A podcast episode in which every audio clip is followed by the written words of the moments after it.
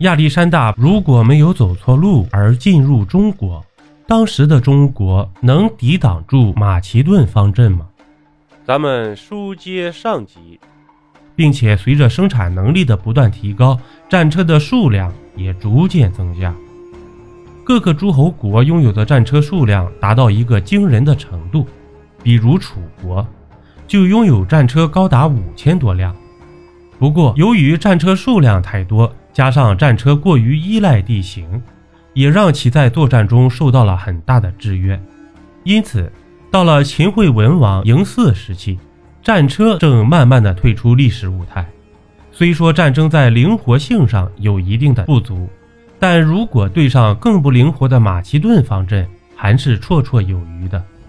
并且好巧不巧的是，秦国也有类似的部队，也配备有大量的长矛兵。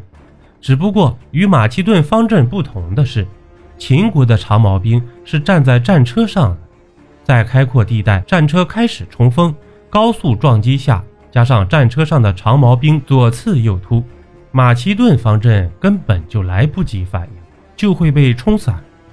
第二个大杀器就是弓弩，这是一种远程攻击的方式，作为古代战争的重要武装力量，秦国。自然也配备了大量的弓弩兵，同时还配备有数量不等的骑弩兵。根据兵马俑坑中出土的骑弩部件，经过专家复原和测算，秦国的弓弩可以达到四十五公斤，也就是接近一百磅的拉力。这个拉力足可以射出一百二到一百五十米之远。秦国的弓弩手分为轻装弩手和重装弩手。两者均在上阵前携带百余支箭簇，一声令下，一排排的弩手就会不断的分批拉弦、上箭、射击，堵成了漫天的箭雨。这种全覆盖、无偏差的密集打击方式，正是马其顿方阵最害怕的地方。如果正面硬刚，他很有可能会靠着长矛挺进；但如果有弓弩加入，就是马其顿方阵的噩梦。每前进一步，都会迎接漫天的箭雨。还有一个大杀器，就是秦军的铁骑。熟悉历史的人都知道，之所以有秦国，是因为秦国的秦妃子，因为给周天子养马有功，才会被封为附属国。养马养得好，自然骑马就更好。秦国的铁骑素来闻名于天下，在无数场的兼并战中。也是秦国的铁骑立下了赫赫战功。古代冷兵器时代，骑兵可以说是终极兵种，任你再厉害的步兵，也架不住骑兵来回的冲锋。根据史料记载，秦国在选择骑兵上有着十分严格的要求，包括年龄、身高以及胆色等，均有具体的要求。在秦始皇陵二号俑坑出土的骑兵俑，体态匀称。平均身高都在一米八以上，选骑士之法取四十以下，长七尺五寸以上，壮健结疾，超绝伦等，能持骑射前后左右，周旋进退，越沟坎，登丘陵，冒险阻，绝大泽。出自六韬五骑士。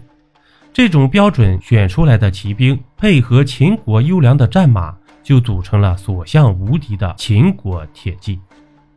同时，秦国的骑兵随身不仅佩戴有近战武器，还配备有弓箭这样的中远程武器。行动缓慢的马其顿方阵，在高速机动的骑兵冲击下，就是一个活靶子。长矛再长，也够不着打一下就走的骑兵。一旦从侧翼打开一个缺口，那么骑兵来回几个冲锋，方阵很快就会乱掉。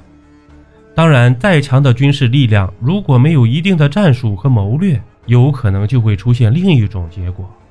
但华夏文明几千年，打仗从来不是单纯的依靠蛮力，谋略是最为擅长的。亚历山大不是擅长正面作战吗？那就先用强弩兵组成的方阵进行第一轮骑射，待到对方出现伤亡后，战车兵开始冲锋，骑兵配合侧翼攻击。将方阵冲乱后，那就是一面倒的屠杀了，甚至可以利用地形让马其顿方阵施展不开。单用弓弩兵轮射就能让亚历山大头大。至于谋略，像什么声东击西、暗度陈仓、调虎离山等等，随便拿出来几个，都不是亚历山大能理解的。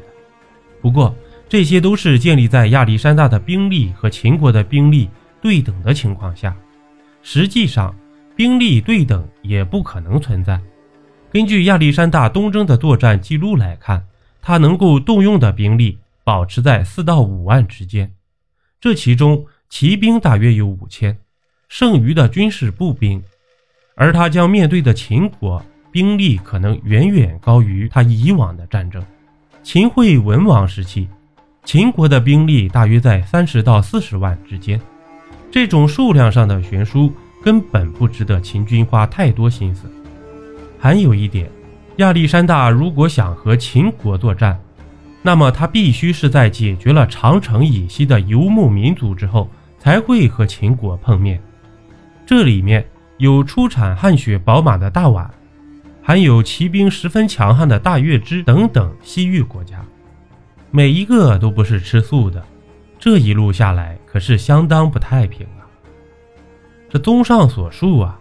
如果亚历山大当年没有走错路，并且成功的击败了沿途的西域各国，并进入中国，在面对秦惠文王嬴驷以及大秦部队时，他想要继续上演不败神话的梦想就会破灭。